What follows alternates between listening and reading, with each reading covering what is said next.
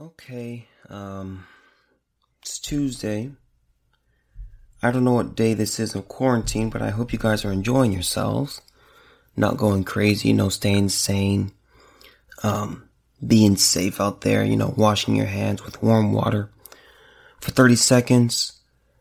Um, you know, trying to eat healthy.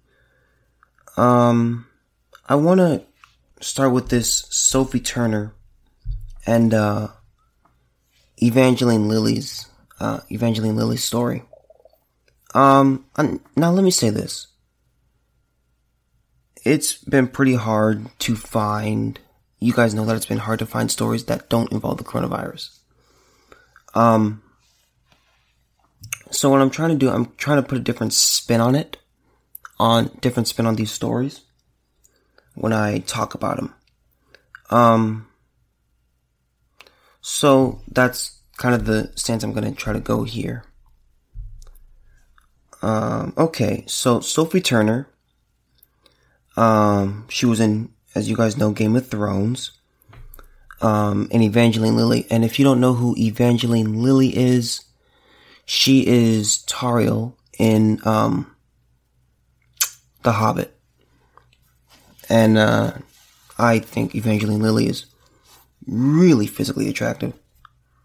But that's not the point here. Uh, here we go. This is from Elle.com. And Sophie Turner has criticized Evangeline Lilly's stance on social distancing during coronavirus outbreak. Sophie Turner had some choice words for people who are not taking social distancing seriously during 2020's coronavirus, um, the coronavirus outbreak. Taking to her Instagram account on March 20th, the X-Men actress engaged her followers in a live stream video on the social media platform. Uh, the video, uh, which featured her husband, 30-year-old Joe Jonas, and a couple of fun distortion filters, contains some fiercely worded thoughts on people who have recently posited that they value their freedom over the need to stay inside and practice social distancing during the pandemic. The Game of Thrones actress, who puts the word freedom in air quotes, appears to be referencing the controversial comments made by Lost actress Evangeline Lilly. Uh, I've actually never seen that show, Lost. I've heard it's good though. Uh, on Tuesday, March 17th, Lilly posted a picture of a cup of tea to her Instagram account with a caption and further replies in her comments section, which agitated her followers. Um, in the post, the 40 year old actress and mother stated that she had just dropped her kids off at gymnastics camp. They all washed their hands before going in.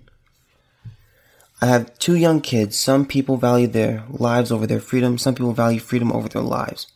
Suggesting that she valued the ability to be outside and to let her children socialize over the importance of staying inside, avoiding a large, avoiding large groups or maintaining a six foot space between people, as governments all over the world have advised. Um, now let, let me, let me step in here, okay? Let me, here's the thing. She was saying something that is true. She's saying, okay, cause it's easy to take what someone says and put your own spin on it and your, take your own interpretation of what they say. Okay when I when I see words and I see a text, I take it for what it is. Okay, I try not to delve too deep into the meaning. Um and I like to give people the benefit of the doubt. And here I don't think that she is trying to promote um I don't think she's trying to promote, you know, doing that. I, but I think she's trying to have some sense of normalcy in this. Am I saying what she's doing is okay? No. But here's what I'm, here's what I'm saying. She said, some people value their lives over their freedom. That is true. Some people value freedom over their lives. That is also true.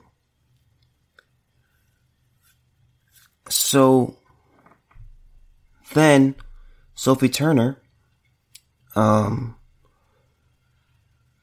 says, uh, you know, stay inside. don't be effing stupid. Even if you count your quote freedom over, uh, in parentheses, I don't know what it, what is it in, in parentheses, your health. I don't give a F about your freedom. You could be infecting other people, other vulnerable people around you by doing this. So stay inside, guys. I think, you know, let me say this. This, this isn't easy for anybody. This is, this, this outbreak is hurting everybody in some form or fashion. Um, you know, I, I look at it, I look at it this way. I look at it this way. You know, you have people where it's like, okay, well, sometimes there, sometimes there are decisions that you have to make where you're like, okay, well, what do we do here? And the, the issue with coronavirus is because it's this, it's the, it's the first outbreak. This isn't, let me say this, coronavirus isn't new. Cause if you look on, if you look on like Lysol wipes and you look at, you know, diseases that you know, bacteria that it kills, you will find, uh, coronavirus on there. So this, this isn't new. These aren't newly print, this isn't newly printed stuff. Um, it's just, that's why it's called COVID-19 because this is a different strain.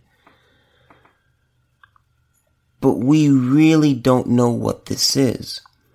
And so, you know, people are kind of tense and people are trying to figure out, okay, well, what should we be doing? Should we stay inside? Okay. Probably but it's like, does that mean that we never go outside? Some people interpret that differently. Fresh air, fresh air, fresh air for everyone is good. There's nothing like fresh air.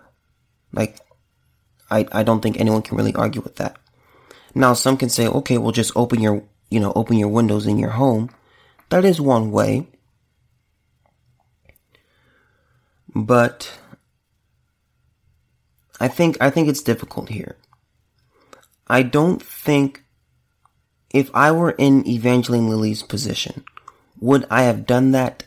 No, I wouldn't have taken my kids to their class. Because right now it's about the number one concern is health. If you're not healthy, you're not being helpful. There's nothing like having your health. So that's the number one thing. It's not about, you know, normalcy. It's not about, you know, being happy and, you know, doing what you want. It's about keeping yourself healthy and keeping, trying to keep others healthy. Because if one person gets sick, that affects those around them we all have to take, we all have to do our part and we all have to, you know, be cognizant of what we do. Wash our hands, you know, with soap and, you know, warm water for 30 seconds. You know, take showers. Try not to touch your face. And that's kind of, that's kind of been the hardest part for me, touching my face. I don't do it a lot, I would say, but I have to, you know, constantly kind of like remind myself I have to kind of keep my hands in my pockets now which is kind of the only thing that helps me um, to not really do it. But you know, this is this is difficult on everyone. But currently, it's about staying safe. It's about keeping yourself healthy and keeping those around you healthy. That's what this is about. We're gonna get through this, but we can shorten we can shorten how long this lasts with everyone being on one accord with everyone being on the same page and having the same goal. People want to get back to work. People want to get back to school. No one likes staying home. That's not fun for anybody. Even, I mean, even kids, they may, they may be thinking, oh yeah, you know, I'm away from school. They're not near their friends. It's not fun being inside all day. It isn't. you know, you're kind of tense when you're, you're uh, people, cause you just notice, this has just been my experience, but people are just kind of, people in a way are nicer, but, you know, people are kind of keeping their distance. They're like, mm, there's just, there's tension in the air. That's what I found.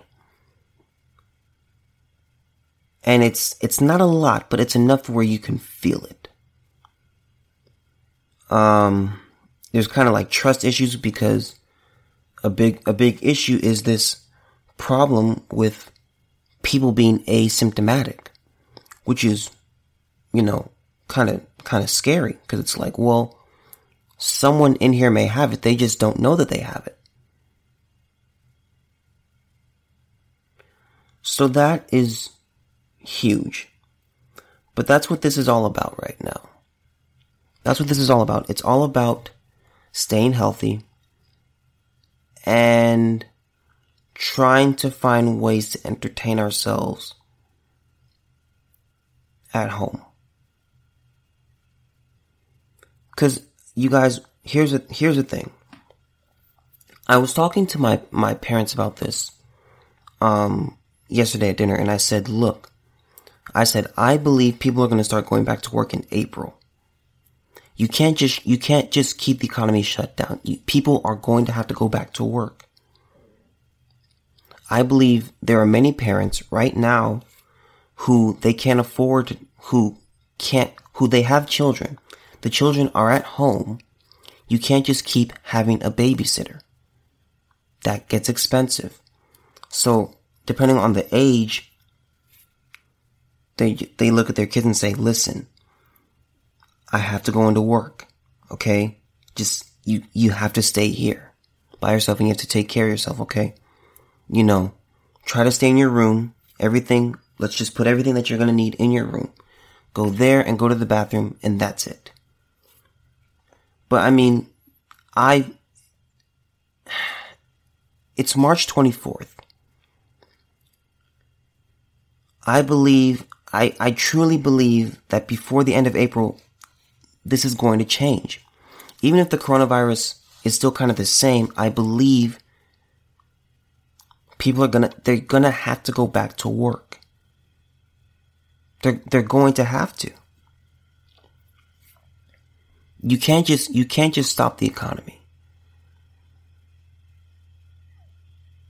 It may be a, it may be a risk that people are willing to take. Because they're just going to say, look, we can't, we can't just keep not paying bills. You can't just, these companies, and one of the things that I've been hearing and seeing online is like, okay, well, why can't all bills just be canceled? Okay, well, that's not really smart thinking there because there's a lot of reasons. And what you need to understand about the economy is that everything is tied together. So you can't just say, okay, no paying bills. That's not how it works. Okay? Eventually, bills are going to have to be paid. That, that's just, that's just how it works because to keep the, in order for the economy to keep moving, it requires money moving around. And that's what, that's what it's about. I, I personally believe, and I, I don't have any information on this, but just understanding economics and understanding people at some point, and I'm going to say especially younger people, they're going to say, to hell with it, I gotta work. Cause I, I have bills coming in and I, I just, these bills are piling up. They're not going away. I'm gonna have to risk it. I believe people are going to be going back to work sooner than we think. Now, when it comes to kids and schools, I'm not so certain on that. I think it'll. Here, here's where I think school's going to work. Here's what I think is going to happen. You're going to have. Here's how I would do it. I would say, okay, here's what we're going to do. We're going to have.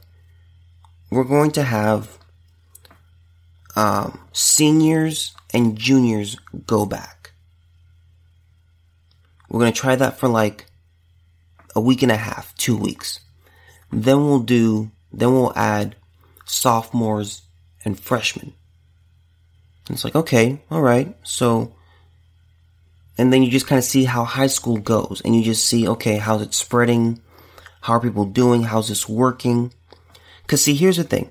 High schoolers, yes, they are under 18 and they're not adults, but they can take care of themselves. They can take, they can easily take care of themselves at home. That's not hard at all. Okay. And then you go to middle school. You start, you know, eighth grade. Then you do the seventh grade. Then you do the sixth grade. And then you get to elementary school. It's like, all right. Fifth and fourth, third and second, and then first and kinder. And you just, you just break those groups. You do two grades for two weeks and then you add the, the two grades below that. That's how I think it's going to work. Will it be weird? Extraordinarily weird. But I think that's how it's going to happen. And I think that's how it should happen. Because what you don't want is you don't want just everyone going back, going back at the same time. That could really be a disaster. And I think it would be a disaster. So the same with work. I think there are going to be certain industries where they're going to say, okay, we may have figured out a way to do this.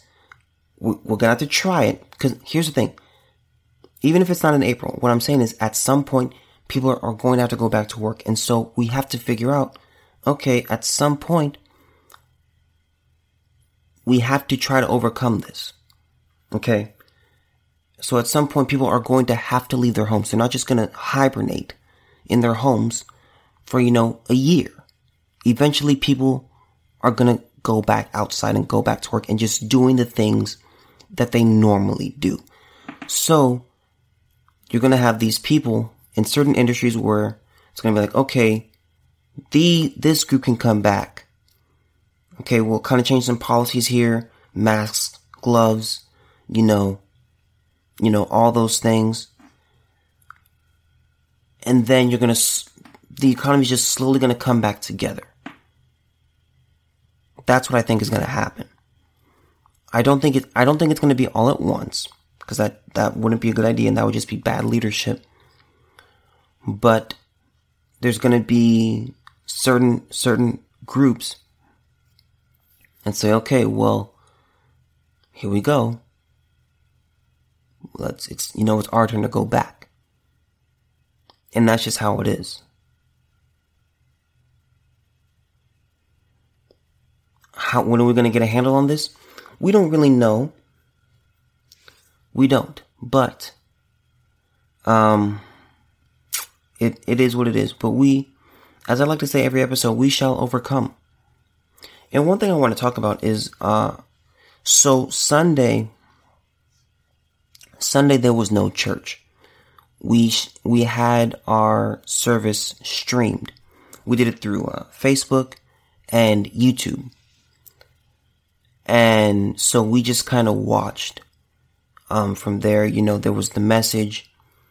Um, there was some praise and worship involved. Um, everyone, you know, gave their, uh, gave their tithes and offerings, um, online. But the message was, um, the message was about how the a way to look at this coronavirus is taking what we see now. Life as we know it has totally changed. Just in the past two weeks. Just like, like just in the past two weeks, our lives have totally been changed. And my pastor talked about how this is God getting our attention. The human, the human family, he's trying to get our attention and saying, okay, listen, you know, all that's important, you know, all that you thought was important has now totally shifted. Okay, he wants us to put our focus on him. And he took out all of their all of distractions. You know, sporting events, work, um, recreational events, things like that. That's all been shut down. And that's just kind of the message that he was sending um, when he preached this message. And it was, it was really good. Anyway, um, that's kind of what I wanted to talk about right there. Um, so let me get into another story concerning Harvey Weinstein. Um, Harvey Weinstein has the coronavirus. And some people are happy, some are upset, some couldn't care less, some are tired of hearing about his name. But I think this is huge because I think what it does is it shows I think our reaction to this story shows our humanity. And it shows where we truly are. So this is from um, the intercept.com from uh, Natasha Lennard. Um, and it's titled What's Wrong with Cheering Harvey Weinstein's Reported Coronavirus Diagnosis? Following the reports on Sunday that 68 year old rapist Harvey Weinstein had tested positive for coronavirus in a New York prison, um, celebratory dancing memes appeared. People spoke of karma. Others bemoaned the possibility that the virus might kill the serial abuser too soon, delivering unjust relief from his 23 year sentence. There might be, there might indeed exist some hypothetical metaphysical um, compunence. I don't, I, I don't know this word. Maybe if President Donald Trump contracted a case of COVID-19 from shaking hands with fascistic Brazilian President, uh, Bolsonaro. But Weinstein's infection is less, uh, karmic justice than a window into a sprawling injustice. The increasing inevitability of sickness for many thousands of incarcerated people held together in crowded and unsanitary conditions. I think this is huge. Cause when this, I gotta be honest, when this outbreak came about, I didn't even think about prisons. I didn't. I'm, I'm going to be honest. It didn't cross my mind until someone, you know, I was looking, I was looking online and there was an article about, okay, I, I don't know the exact title of it, but it was, you know, with the coronavirus, what happens in prison. And I was like, oh my God, I didn't even think about that. I mean, that's huge. I mean, there, are these conditions, they're not good. It's not clean. It's, they're overcrowded. And here's my thing. Harvey Weinstein supposedly had like a whole floor to himself. He had a whole floor to himself. And if that was the case, I'm like, okay, how did this guy get it? This guy was like the most, was like the most isolated person in the prison. And he got it. So how many of these other prisoners have it? This is, this is, this is not a good thing. And, you know, I want to say this about, um, I want to say this about quote unquote karma. And let me, let me say this, and I, I'm going to kind of tie this into reparations. So just, just hang in there with me. So, if someone rapes a person, what is the penalty for that? what w- what would be justice? What would be saying, okay, you've done this crime, so this crime equals this punishment? I mean, I mean, how do you how do you determine that? Some will say, "Oh, okay, well, you know what? You've been raped, or no, or you raped, so now you get raped." And it's like, okay, well, that's not a no, because now you're just creating a chain of rapes and it's, that doesn't do anything. I saw many, I saw many comments on the internet of certain articles and certain YouTube videos of saying that Harvey Weinstein, you know, that 25 years, the sentence that he got was you know, um, excuse me, 23 years, that it was too long or it was too short. I was like, okay, here's the thing. When it comes to humans, we think punishment is kind of subjective because we look at what someone, because what you'll find if you asked a hundred people, if you asked a hundred random people that didn't know each other and just said, you know, what punishment do you think, you know, a rapist should, should get? What punishment should a child molester get? What punishment should a murderer get?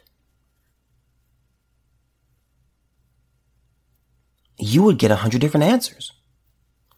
There's, there is no, I don't think there's any consistent answer.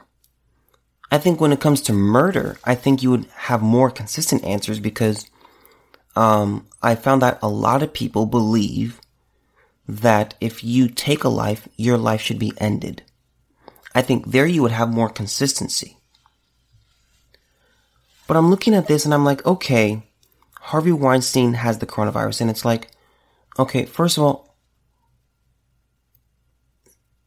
I've spent a lot of time um, relatively a lot of time being sick.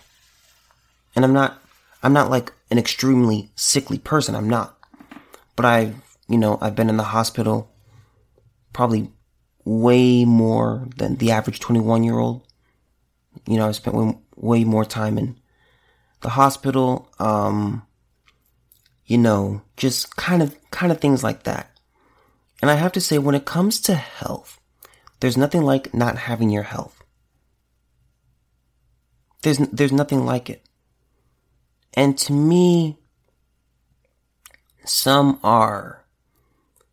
I mean, to be happy that this guy has coronavirus, I'm like, what is wrong with you?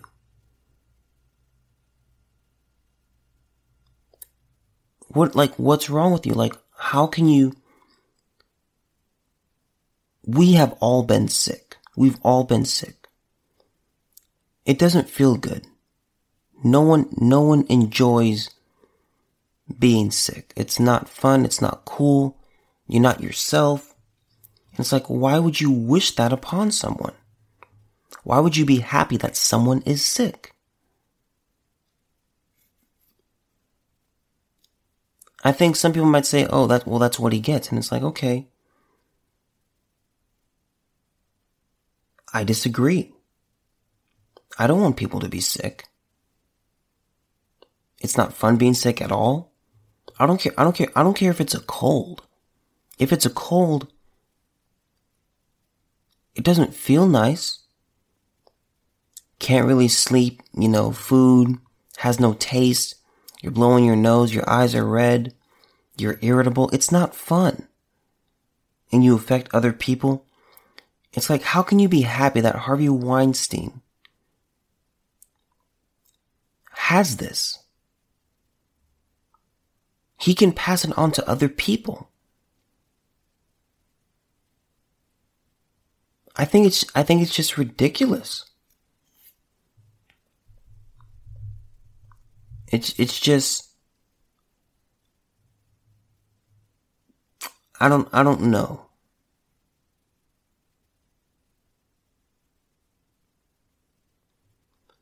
I, I look I look at this and you know the writer here she's kind of she's kind of interesting Natasha Lennard um she said that she wishes Weinstein only ill. She says she says I wish Weinstein a putrid individual and er example of patriarchal violence only ill.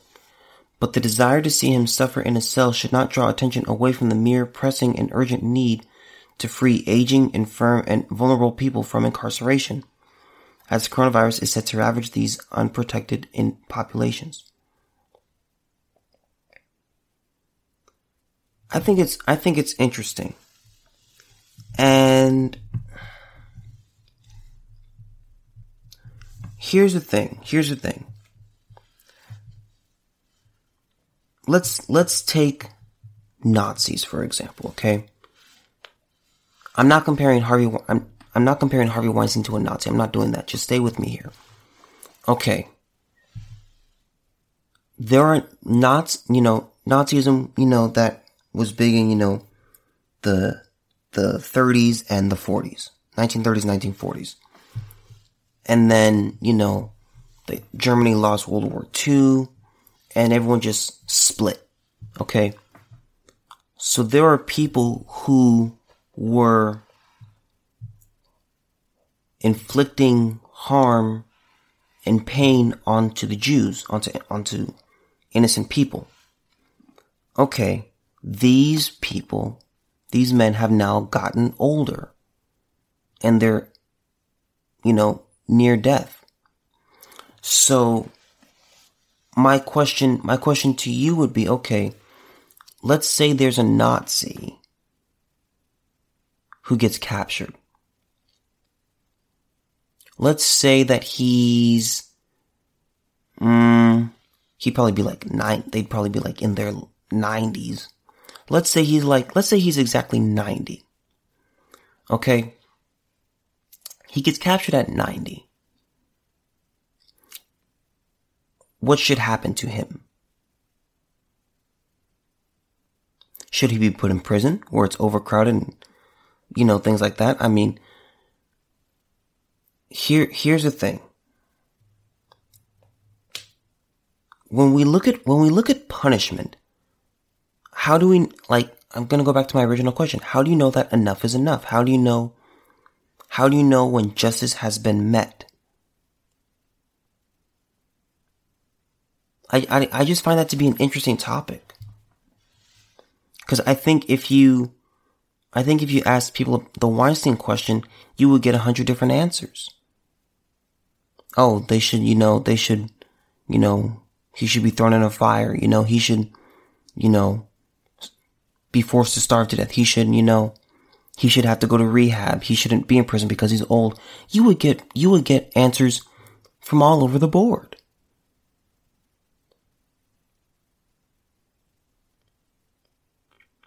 I think it's huge.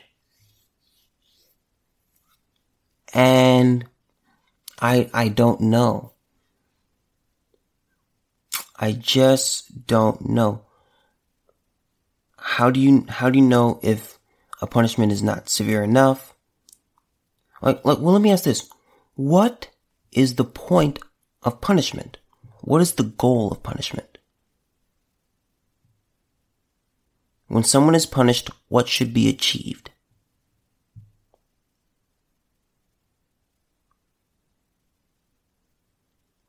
I got it like, cause here's the thing. You put people in, it's like this. You put people in prison. Let's, let's, we hear, we hear about it, not, not all the time, but, you know, a few times a year of these people who are in prison. They're innocent and they're exonerated. Okay.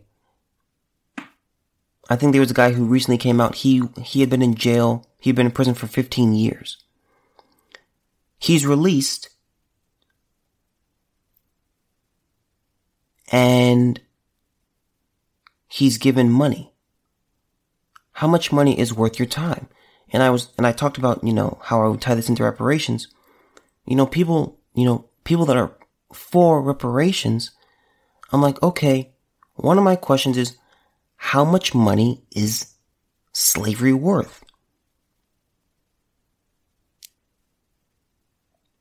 How can you, how can you put a cost on a human life? How much, how much would someone have to pay you for you to give up your freedom? There is no number. And that's one reason I'm against reparations because I'm like, you can't put a number on it. It's not possible.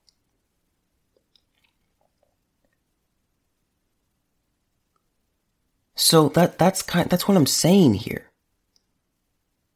I mean, I just, I find these topics to be very interesting. But, you know, you know, reach out to me. You know, you guys, you guys do email me. Um, sometimes you guys will DM me And I, and I really enjoy seeing your answers and your, your questions and comments on things that I have to say. But it's huge, man. I, I mean, I mean, seriously, I mean, I mean, ask yourself this. If you were put in prison, say for 10 years, you lost 10 years of your life. How much money is 10 years worth? Where you, where you are in, you know, you're in a cell, you're on a hard bed, you eat horrible food, you can't, you know, you don't really have a, you don't have a social life except within the prison. You can't see the outside world. You can't work where you want to work. I mean, what, what would that be worth to you? You can't get time back. You can't. There's no, there's no going back on that. But I don't, I don't know. I found, I thought her, I thought her take was very interesting. Natasha, Natasha,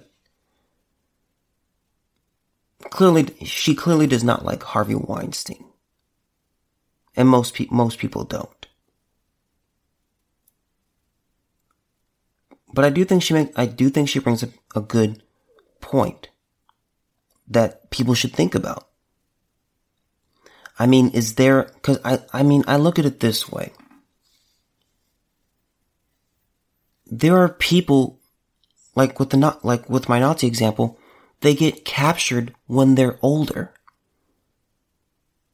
Okay, you have a Nazi who's 90. Well, what do we do with him? He's already, he already doesn't, he already very likely doesn't have too much longer to be alive. So do we just say, well, what you did was wrong and just let him walk? I don't know. Do you hit him with his cane? Do you put him in prison for 60 days? I mean, what, I mean, what do you do? Because she's talking about, um, people. I, I'm gonna, where's that line? But the desire to see him suffer in his cell should not draw attention away from the more pressing and urgent need to free aging, infirm, and vulnerable people from incarceration. She, she's kind of tying this issue to the coronavirus. I'm gonna, I'm gonna remove the coronavirus and just say, okay, should there is, should there be an age where it's like, okay, well, they shouldn't is that should there be an age limit to, to being in prison? I'm going to try to, I'm, I honest, I picked this because it really, um, intrigues me. It really intrigues me. And my thing is like, okay, she says to free them. And it's like, do you mean totally free them? Like their punishment is done? And they just go about the rest of their lives? I mean, I mean, what do you do? Because because she says to free aging, infirm, and vulnerable people from incarceration. Okay, Harvey Weinstein is aging, he's infirm, and he's vulnerable. Are you saying to free him? Like like like what's the move? Like do you temporarily do it? You know, when the coronavirus ends, do you put him back in prison? Well, I shouldn't say ends because it's kind of always going to be around, just not as prominent. But you, I mean, you know what I mean. And I, I just, I don't know. I'm very curious, curious as to what her plan would be and what other, what other people think about it. Because you're kind of just saying, well, we're only letting you go because you're, you're old and you're vulnerable and you're infirm. And what tech, I mean, what is, define aging? We're all technically aging. Is it a certain age? Is it 65 and up? I mean, I just, just how, I mean, how does, how does that work? I don't know. I just find it interesting. I think I think she brings up interesting points here. I'm, I didn't want to go into the whole article, um, but I did. I did want to bring this up to you guys, and I want to try to get in touch with her, and just I don't know. If I could get her, if I could get her on the podcast, that'd be really cool. Um, but if I could just maybe just send her an email or whatever because I think that's I think it's pretty interesting. Okay, so enough about the coronavirus. Enough sad news for today. Um so there was a I you guys know that I can't wait to be a parent. You you guys know that um I I look forward to it so much. I look forward to the married life and just, you know, building a life with someone and building a family and building a legacy and all of that. I just, I look forward to it so much. So anyway, um, there was this dad who made a big mistake. So his name is, uh, Brad Friedlander. Um, and he was supposed to take his three year old daughter, Brooklyn. That's a cute name. I, I like that name, Brooklyn. Uh, to her music class. His wife had an early meeting, so she asked her husband to help Brooklyn get dressed. But that process wasn't exactly seamless. After Brooklyn managed to dress herself in a pair of, in quote, short shorts, end quote, Brad assumed his daughter was ready for dance for class. Um, but when Brooklyn got to school, things got a lot more dramatic. That's because as it turned out, Brooklyn's short shorts were actually potty training underwear. Um, Eliza, which is the wife's name, was quickly tipped off to the dilemma and confronted her husband in a text conversation she shared entirely on Instagram along with photos of Brooklyn's outfit. Um, and it's kind of, it's kind of funny because it says you sent her to school in underwear and the dad, the dad just, he just made one mistake after another. He said, who? and she, and Eliza said Brooklyn, and Brad says she said they were shorts. Those are and Eliza says those are training underwear. They are not. She is in underwear. Okay, well, don't leave them in her drawer for her to pick. I don't know. Um, and they said they were in her underwear she said they were in her underwear drawer.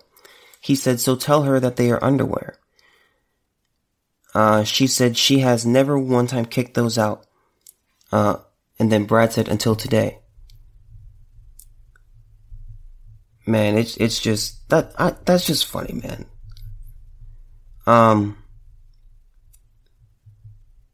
you know, I, I just, I think parenting is an amazing thing. I think it's, I think it's such a blessing because, you know, you're going to make mistakes. I don't know if I could, I don't know if I could do something like, make something, make a mistake like this. I mean, I don't want to jinx myself now, but, you know, you're going to make mistakes. You're going to be like, I don't know what I'm doing. You know, it, it, it, it's a great and beautiful process. You learn, they learn. You adapt, they adapt. I think it's, I think it's a lot of fun. And I'm speaking as someone who's not a parent, but, you know, I've seen my parents and how they've, they did their best and how they adapted through the years. You know, they made mistakes, some worse than others. They had really smart ideas. Um, and it, it's, that, that's just how it is. Um, I don't, I mean, let me say this. I think I would make this mistake if I were really tired. Which I'm sure as a parent of a three year old, you would be. Not as tired as like a newborn or, you know, anything, anything that young. But I, I, I think it's, I think it's funny. I mean, it's, it's just, it's just a mistake. And I, I think it's just a beautiful thing. Um, I kind of want to talk to bachelors right now. Um, if you're a bachelor out there by choice and you're just getting up there and you've never wanted to marry, I don't understand it. I don't understand your lifestyle. I don't understand not wanting to be with someone, not wanting to be with, not wanting to be with a woman. Ladies, let me, let me say this. Um, God, and you may say, some may say this is sexist, but this is, this is in the Bible. It's in God's word. Um, so it's true. Um, the Bible says that God made women for men. And that doesn't mean that we tell women to do whatever we say and that we have total control over them. That's not what that means. One interpretation that I have of it is that God, God looked at Adam and he said, it's not good for man to be alone. He made woman, be, he made a woman because it's like without a woman, for us, us men, it are, it doesn't work. Our lives don't work without women. You know, or I should say, you know, just having, I should say one woman. Because I mean, just sleeping around, you're just not going to be fulfilled and you're going to be, you know, it's going to be a hole that you're going to have and you're going to try to fill it. But there's no other way to fill it. But I mean, that's just, it's huge. It's totally huge. Like it, I think even Steve Harvey said this one time where he talked about there was a, there was a lady who asked him when he had his, when he had his show, he had this, uh, he had these segments called Hey Steven. You know, the audience would just ask him some questions. Some were good, some were bad, some were just flat out stupid. But it was, you know, pretty entertaining. But he was talking to this one woman and he was explaining how he was explaining what I'm explaining. Not with the Adam and Eve thing, but just how, you know, when we, when men don't have a, when a man does not have a woman in his life for a long period of time and he's just, he's just by himself, it doesn't work. We don't feel good. We're not happy. It, it, it just, it just doesn't make any sense. I look at this and I'm like, man, I can't, like, I, I'm, some may say I'm a hopeless romantic. Um, I don't think I am. But, you know, I'm one of those people who I enjoy watching, you know, you know, women reveal to their husbands that they're pregnant. Um, they reveal to their family that they're pregnant. I love seeing, um, proposal videos. I'm just, I'm I'm one of those guys. I'm I'm not afraid to admit that because I think I think it's great. I I think it's a beautiful thing. The the family here's the thing. If we want to fix a if if you ever want to fix a society, don't start at the large scale level. Start with families because families are the single unit that make see here's here's what it is a country is only as strong as its people and people are in families so what you do is okay you look at the family like okay well what's wrong with the family okay divorces kids dropping out of school parents and children not getting along when you fix those issues and you strengthen the core of the family, by doing that, you strengthen the core of a society, of a civilization, of a nation. That's what happens. Family is so crucial and those who don't want a family, I don't understand you. I really don't. I haven't met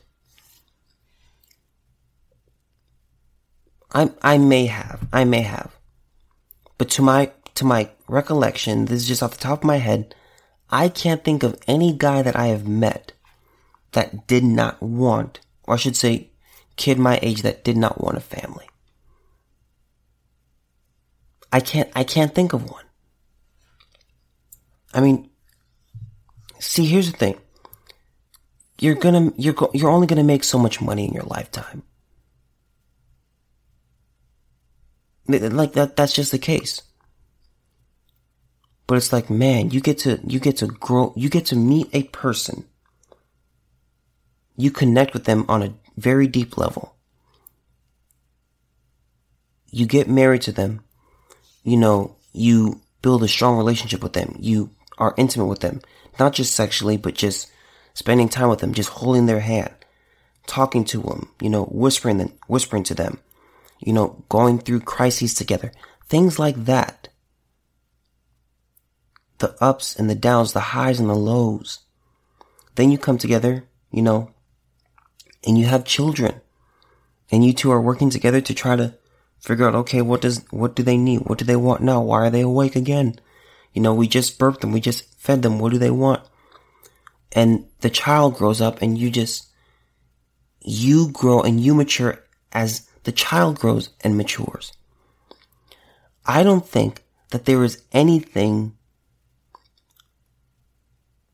more beautiful than a family. Can family get on your nerves? Oh my goodness, yes. But that's what it is. That is the, a family is just amazing. I think it's such a blessing.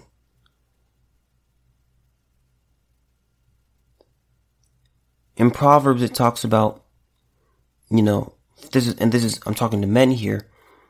It says, a man that findeth a wife findeth a good thing. A good thing. These, you guys out there who just, who, who are not with anyone and you just, you have the desire to just be, be a bachelor. Um, the guy who, um, I had an, the guy who I've done interviews with, Jamie Aguirre, him, we talked, um, back when we were uh, living together up at, uh, up in those off-campus dorms at Sac State. We were talking one day and we kind of just started talking about family. And he said that, that, he's the, he's the one guy. He's the one guy. He's the one guy who said that he didn't want a family. He said he just wanted to be a bachelor. And I looked at him and I said, I said, why? I said, why? I said, why would you want to, going, being by yourself gets old at some point. At some point, you're going to want some company. You're going to want to go to bed with somebody. You're going to want to talk to someone, you know, while sitting on the couch. Just having, just having sex and, you know, you sleep with them, they spend the night, and then they leave. Or you leave their place. That's not fulfilling. Children are a blessing. Spouses are a blessing. Now, you have to make sure that you pick the right one. And, you know, cause some people, um, some people, they just can't pick spouses. Some people, they just, they just pick really poorly. But if you pick, if you pick, if you make a good pick, your life is just gonna, it's, it's going to be a blessing. It is. And I, I just, I, I don't get it. I mean, when I, I've told you guys, I've told you guys this multiple times, but the number one thing that I can say that I've always wanted and this is where I've been most consistent in my life, is wanting a family.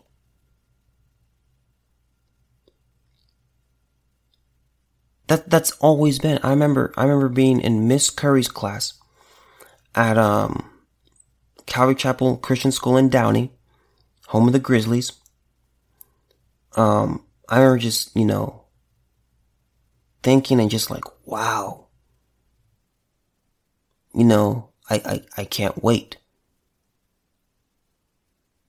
I said I'm gonna have, I said I'm gonna be able to drop off my kids at school. You know, I'm gonna be able to, you know, have a wife. I didn't know what sex was, I, but I was just like, man, that's pretty cool to spend, you know, a bunch of time with one person you guys just grow up together. That seems pretty cool. That's, that's where one of my, that's been my most consistent belief and my, my most consistent desire. That hasn't gone anywhere. I can't wait, man. I, am telling you. Like some, some may call me a hopeless romantic, and if, if I am, then it's like, uh, well, whatever. But I, I just, I, I enjoy it. I can't wait. I can't wait to meet the woman of my dreams. I can't wait to, you know, bond with her, spend time with her, talk to her, you know, argue with her and then make up. And then talk to, you know, have children, you know, try to feed them, try to figure out what's wrong and just all of these things. I can't, I can't wait for those milestones. And I, a lot of you have reached out to me and said, you know, you know, you sound really eager, you know, try not to rush and try not to get ahead of yourself. And I, I, I'm, I'm trying cause I know, I know things come in due season.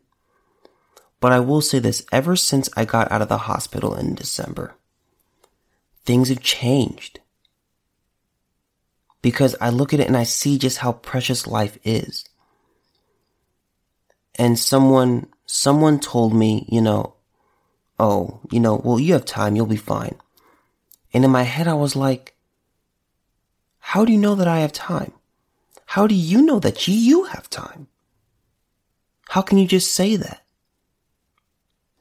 And I'm not just saying that I'm just out here just thirsty, just trying to get any girl. I'm, that's, I'm not doing that. But I'm not out, I'm not out here just, you know, having fun, you know, sleeping around, doing that stuff. I'm, that's not me. I am looking for a, uh, a girl who I want to spend the rest of my life with, that I want to be the mother of my children that I want to have sex with, that I want to talk with, that I want to learn from. That's, that's what I'm looking for.